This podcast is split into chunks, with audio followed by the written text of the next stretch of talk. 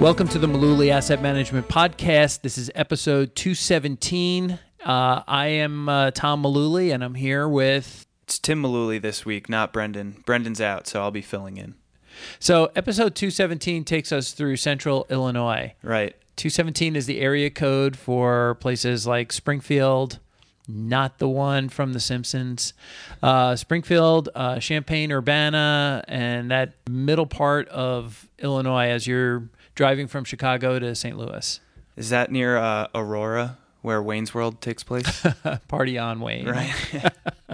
yeah, I've been following along with the um, area codes while I was editing all of these podcasts over the last couple of weeks. So learning them slowly as we go along. Our next uh, episode, we'll be going to northern Minnesota with episode 218. Good to know. 219 we'll be back into northwest indiana uh, not far from chicago near gary indiana and Yeah. some of the other um, some of the other towns in the northwest corner of indiana but i'll have to look and see uh, 220 is the um, area code for bangladesh or some place outside the united states Interesting. um, we've had some changes announced in some indices. A couple of names that uh, we will most people will recognize. Right. Yeah. It was recently announced that GE was going to be removed from the Dow. For people that have been in the market for a long time, that might seem like Heresy. right.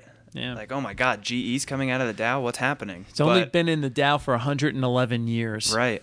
You look at it recently, and it's it's just gone down. And I think it what it's at like twelve or thirteen dollars now. Right. So isn't it interesting that these companies get dropped from the Dow Jones and the S&P when their stock is down? There's a pretty good I, I guess we can call it an internet meme, but one of these uh, things that happens with the stock market where uh, companies that get bounced from the Dow Jones tend to have a better year after they're dropped from the Dow than the company actually going in. When Apple went into the Dow, it was terrible. It went in uh, 2013. I think it, the, the Apple was down like 25 or 30 percent. The first thing that came to my mind has nothing to do with stocks, but Matt Harvey came to mind. You know, Sure. Once he gets out of the spotlight and goes to Cincinnati, everyone thought he would perform better. Turns out he hasn't. But you know, kind of the same thing when you get put in the spotlight of New York. Like people thought Giancarlo Stanton was slumping. He can't handle the pressure, and these stocks can't handle the pressure or something of being in the in the Dow. Not really the case, but They said the same thing about Jay Bruce when he was traded to the Red uh, from the Reds to the Mets a couple of years ago. He came in in August and September. He was terrible. Yeah. And last year he was terrific. He had 27 home runs when they traded him at the you know at the trading deadline. So yeah, GE is moving out of the Dow. I I just think it's hilarious that we tell our clients all the time that we want to be buying low and selling high, and yet all of these indices are selling at the bottom. Right. It makes absolutely no sense to me. Right. But, you know, being around the market since the mid 80s, I've seen almost a complete turnover in the Dow Jones. I'm going to have to go back and go through the list and see who's still there. I think IBM is still there, Coca Cola is still there, uh, 3M is still there. I'm trying to think of some of the other ones because I, I know just while I've been in the business, uh, oh, Boeing has been there all along. Uh, United Healthcare was added, Goldman Sachs was added, Home Depot was added, Apple, McDonald's was added, Cisco was added. I'm having a hard time coming up with The originals. the originals that are still there after 30 something years right. be an interesting walk down memory lane. But here's the the thing: uh, without giving it away, what's the f- couple of names you would think of that would be okay? So what's a, a growing stock that's going to replace GE in the Dow Jones? I would think of, you know, huge stocks off the top of my mind, like Amazon, Netflix, some of these other technology stocks, Facebook. Sure. Um, so naturally, those are the first that just pop in my head. But so of course it's a layup then that Walgreens of course, gets selected to move into the Dow Jones. And Walgreens, great stock through the 80s and 90s and the the this new century. Their symbol for a long time was WAG. and uh, great, great story, just growing like a weed early on. Now the symbol is WBA because recently they merged with uh, a company in the UK, Boots, and now it's called Walgreens Boots Alliance, WBA. So kind of like the I was gonna say WNBA, Right. but uh, World Boxing Association. Bowling, something. There Yeah, you go. yeah. Okay. So Walgreens is in there. You know, the first thought when I heard of Walgreens is why didn't they think about CVS? Or how did they how did they land on Walgreens? Right. Was was something that crossed my mind as well. And you know, we were talking before about how the Dow is price weighted. GE was thirteen dollars, one of the cheapest stocks in the Dow. Walgreens coming in is going to be the eighth from the bottom in terms of uh, price. Right. So, how much of an effect is it really going to have on the index itself? Uh, it may not have much at all. So I don't think the Dow is even going to have a wiggle when GE gets dropped. What Tim is referring to is unlike other indices, the Dow Jones is a price weighted average. What that means is the highest priced names in the index really swing the boat around from side to side. So, highest priced stock in the Dow, Boeing, 330 something dollars a share. United Healthcare, 250 something dollars a share. Uh, Goldman Sachs, uh, $220 or around there. Uh, even Home Depot is $200 a share. So when those stocks move up and down, you feel it a lot more than when GE at $13 moves around. Absolutely. And so let's take a look at some of these companies. Remember, it's the Dow Jones Industrial Average, but I don't really put McDonald's in there as an industrial stock. Right. You know, I, I don't put Pfizer in there as an industrial stock. There Aren't many real industrial names left in, in the index. You think about some of the companies that were in there, you know, they, these were steel companies, oil companies, railroads. You, you don't see them anymore. So you look at these names and say, okay, so now we're going to have uh, Walgreens moving in. Now, Walgreens, most people know them as a drugstore like CVS, but both of those companies are now getting into um, pharmacy management. So if you have someone who needs to get uh, prescriptions sent to them on a regular basis, uh, they handle all of that stuff. They'll take over the pharmacy benefit management for some huge companies, and it's a big revenue stream. It's not an industrial company whatsoever, Right. and yet it's replacing an industrial company. Maybe the Yeah. Time to change the name or something Yeah. of, the, of the index. The Dow Dow, Jones. Jones. average. Yeah. you know, just take out the word industrial. So this is the thing, and Tim, you were alluding to this. So when the market is up or down a couple of hundred points, uh, we get some calls from from folks. Right. People and you know, just realizing this about the Dow Jones kind of makes me scratch my head when people call in and say, "Oh, I saw the the market was up 300 or 400 points today." It's like, well, the Dow Jones was up 300 or 400 points today, and those, as we were just talking about, are only 30 companies out of hundreds of companies out there that are publicly traded. So it just makes me wonder what the infatuation with the Dow Jones itself is and why people use that as the yardstick and that as the measurement for, oh, the market was up this many points today. I bet I made a lot of money.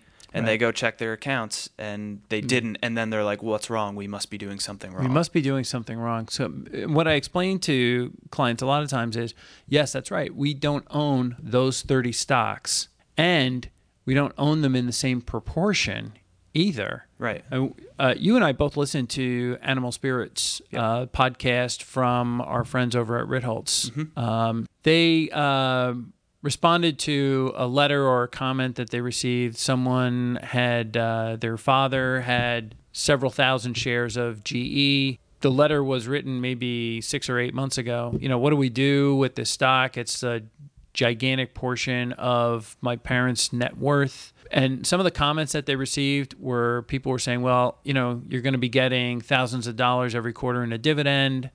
Then they cut the dividend. Right. Then the stock continued to drop. Right. I mean, when that message was posted online, I think it was a Reddit thread. Yep. Uh, stock GE was trading in the 30s Uh, stock's twelve or thirteen dollars now. What do you do? Right. Jump out a window? Yeah, I don't know. And and even, you know, before they cut the dividend, if your stock is going down that much, the dividend's not really going to make that much difference. Not gonna help you know? out. You're not even going to break even on the losses there. Yeah.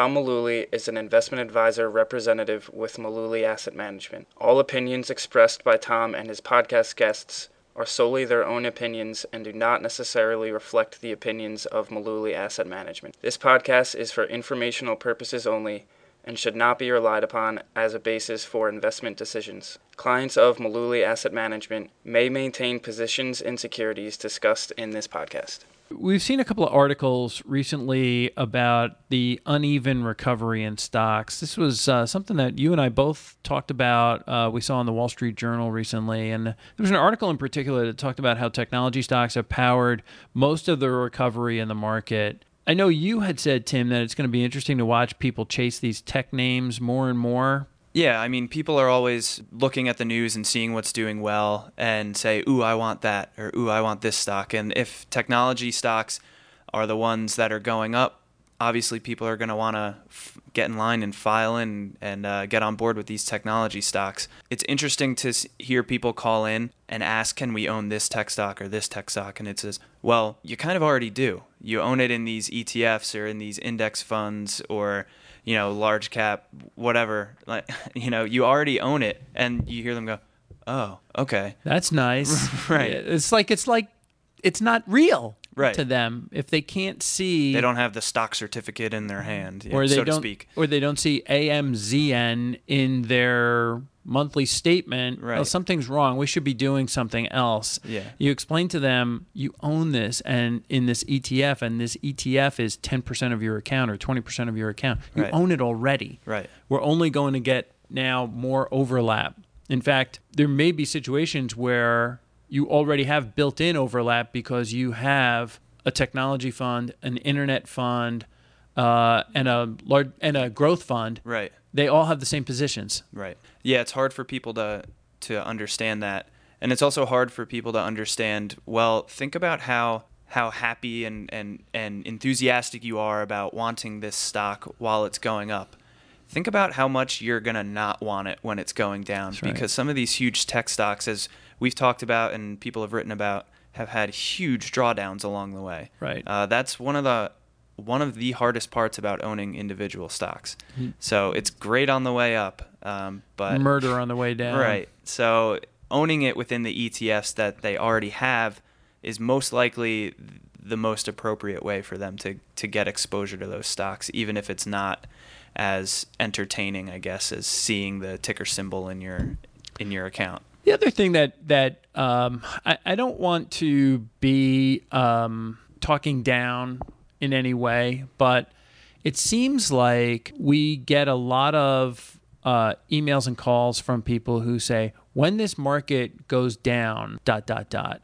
Right. You know, I want to get defensive. I want to get out. I want to change it up. I want to do things. And very interesting, I was listening to Barry Ritholtz interview Ed Yardeni, um, the economist and market strategist.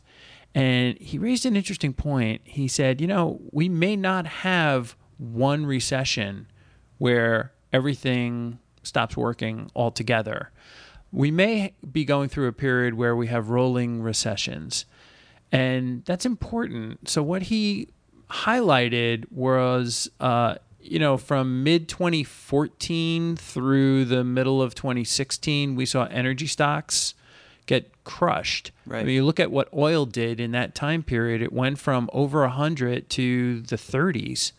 Um, we saw a lot of energy companies and commodity related companies get destroyed in that year and a half, two year period. Same thing happened with with biotech in 2016. Correct. We saw the air come out of the tires in a big way in that entire group. And then uh, we've seen how the retailers and commercial real estate companies and the REITs uh, that are tied to them also have some really tough times. Some of these investments are down a large percentage. So we're starting to see some of these areas get hit one by one. It kind of reminds me of what happened in 1994 when the Fed, it seemed to be a big surprise. February of 1994, the Fed started raising interest rates and they raised them throughout the year. The market never really took a big whack. Right. But we saw one sector after another get knocked down 20% or more and then recover. And so 1994 was a flat year in the market. And uh, every sector had their time taken out back and getting shot. It kind of makes me wish that we didn't use the term the market. Well, this ties in with what you were just talking about Right. with, you know, watching the Dow go up 200 or 300 points. Wow, we probably made some money Right. today. It's like, well, the market was flat and and or the market is up 20%. But, you know, you don't you don't log into your account and just see the words the market and plus 20%. You know, you own different funds that might cover broad range of areas of the market, but you don't just own the market. So if you don't own the funds that are going up, or you own the funds like biotech in 2016 uh, or oil and energy in 2014 that were going down, your reality is going to be much different than what is going on in the quote unquote market, the market. Sure. Or international stocks last year. Right. Small cap this year. It, it- they all Yeah. take turns. They all take turns doing this. And so even something like the S&P 500, which most people refer to as the market Right. nowadays, that's 500 of the largest companies now. Right. So that's a large cap index. Right. So if you own mid cap stocks or small cap stocks, that You're going to have a different yardstick. right, that doesn't apply to you. Yeah. So it's just, you know, important to understand what you own, I guess, is is the moral of the story there. So I mentioned uh, just a few moments ago about how um, in 1994 the Fed was raising rates, and uh, we saw what that did to the market. Uh, you pointed something out to me that you saw on CNBC that you really disliked. Do you want to share it? Yeah, and you know, full disclosure, I, it turned out to be a don't judge a book by its cover type of thing, but the headline was how to play rising interest rates based off your age. And I saw that headline and I kind of just cringed because that's such a clickbaity headline. Right. And you know, their job is to get them get people to click on these on these articles, so I get it. But when you actually dug into the article, it was it kind of just broke down based on where you were in your career earlier in your career, in the middle, um, and towards retirement, how you might want to consider things uh, that are tied to interest rates. But just the headline, and anytime I see the word play Right. in terms of investing or something, it just makes me uh, shake my head. What's, what's the hurricane play? right it's it's like a how can i get rich quick off of this like what i don't know So I have, and let's stay with that theme for a second. How can we play the internet sales tax news? So today, right before we walked in to record this, the Supreme Court announced that states are now permitted or will be permitted to charge sales tax on internet transactions. Immediately, Amazon, even though it's like a $1,500 stock or something like that, stock went down 15 or $16. In normal times, that would seem like a lot. Now it's really nothing. i also don't understand maybe my initial reaction to that news is backwards but i feel like that would be that would be like okay news for amazon not bad news because they're massive Yeah. they can afford to pay those taxes it's going to hurt so many other small websites out there that have that haven't had to pay these sales tax Absolutely right. So the Amazon, a- lot of people have been noticing over the last few months, even over the last year, Amazon has been charging sales tax. Right. Uh, for most jurisdictions, and so their model is already set up. This is not news for them, and they're going to continue to do great. So this is actually really good news. What is going to drive away and really hurt are the smaller businesses, and I think about all these uh, stay-at-home folks that sell on Etsy. Now they have, you know, you, you're in New York, you have an Etsy website, you sell, I don't know, knit caps or something like that, and someone in Colorado buys your knit cap. You have to now pay and file the collect the sales tax in Colorado, file a tax return for your business in Colorado. Right. Uh, this became now a logistical nightmare for many small online realtors. It'll probably make some of these smaller online real retailers think about whether they want to continue doing this. That's only going to strengthen, you know, a Walmart and an Amazon and these other companies that are doing big business online. Yeah, what's the angle with uh, the internet sales tax decision? Uh, it seems More like Amazon's yeah Amazon's going to continue to get more and more good news. Yeah, I guess you know sometimes in the market though, even good news can be taken as bad news. I guess because what we just talked about all sounded like good news for Amazon, and like you said, the stock went down. Right. So who knows? I guess. Well, I think some of that is the knee jerk reaction. Oh, now they have to charge sales tax without even looking that oh, Right. Amazon's already been doing it. Sell the stock right. because uh, you know it's for for most tech related stocks. It seems sell the headline, read the news later. Right. There was another story, uh, and Tim, you may not have seen this, but the Supreme Court is going to hear a case challenging the government's ability to charge securities fraud. Did you see that? That was in the in the journal the other day. I did see that. Yeah, that was about um, some broker is arguing that he can't be punished for the misleading statements that he disseminated but never wrote. So his point is that the whoever was in charge of the firm, the firm itself wrote the misleading statements and he simply just forwarded it or passed it on in an email to clients. Well, that's interesting because most of the stuff that the firm, you know, most FINRA firms, when they give information to the sales force, somewhere on that sheet of paper or email or whatever, it says for internal use only. Right. Yeah, and the article went on to say that the guy, er, the firm, and whoever was in charge of the firm agreed to shut down the firm, be barred from the industry, and pay like millions of dollars uh, in fines. So the firm obviously is okay with accepting guilt here, but this broker apparently uh, is is not. And it's going all the way to the Supreme Court. Right. The big takeaway from this is that if they can if they rule in favor of this broker, then it kind of hinders the SEC's ability to charge individuals with fraud. It we, might we split the hairs one more time. Right. It just doesn't make sense. yeah. not to turn this into a commercial for our firm, but you know, it just lends more weight to the story of, you know, work with people who are going to be a fiduciary. They understand that there's a legal obligation, Right. uh, that with the advice that they're giving to clients. Right. I think you and I both saw something about the party ending soon. Right. Yeah. Uh, so I think we better like call Uber and get our ride home. Yeah. What's that all about? well, I mean, the world was supposed to end back in 2012 too. so keep forgetting that. lucky us, we're still here.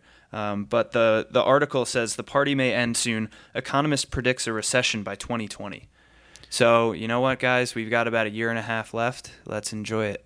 Right. and Because- since the market is a discounting mechanism and it tends to look forward by six to 12 months. It's pretty much over. So, what inning are we in? Yeah, right. What's the wait? What's the play here? What's the recession play? Right. Um, yeah, I there's no real accountability, I guess, for these guys to make these claims. So again, another clickbaity headline. You just need to keep that in mind when you're reading these things. Uh, there's no downside for them to make these calls. I think Brendan has said it on a previous podcast. You know, if they're wrong, they're just one of the hundreds of guys who made a wrong call. But if they're right, They're going to say, you know, hey, it's look. a career changer yeah, for them. back in 2018, I was this guy called it. Yep. Yeah. So, that's going to wrap up episode 217. We appreciate you listening, and we look forward to you when we visit northern Minnesota in episode 218.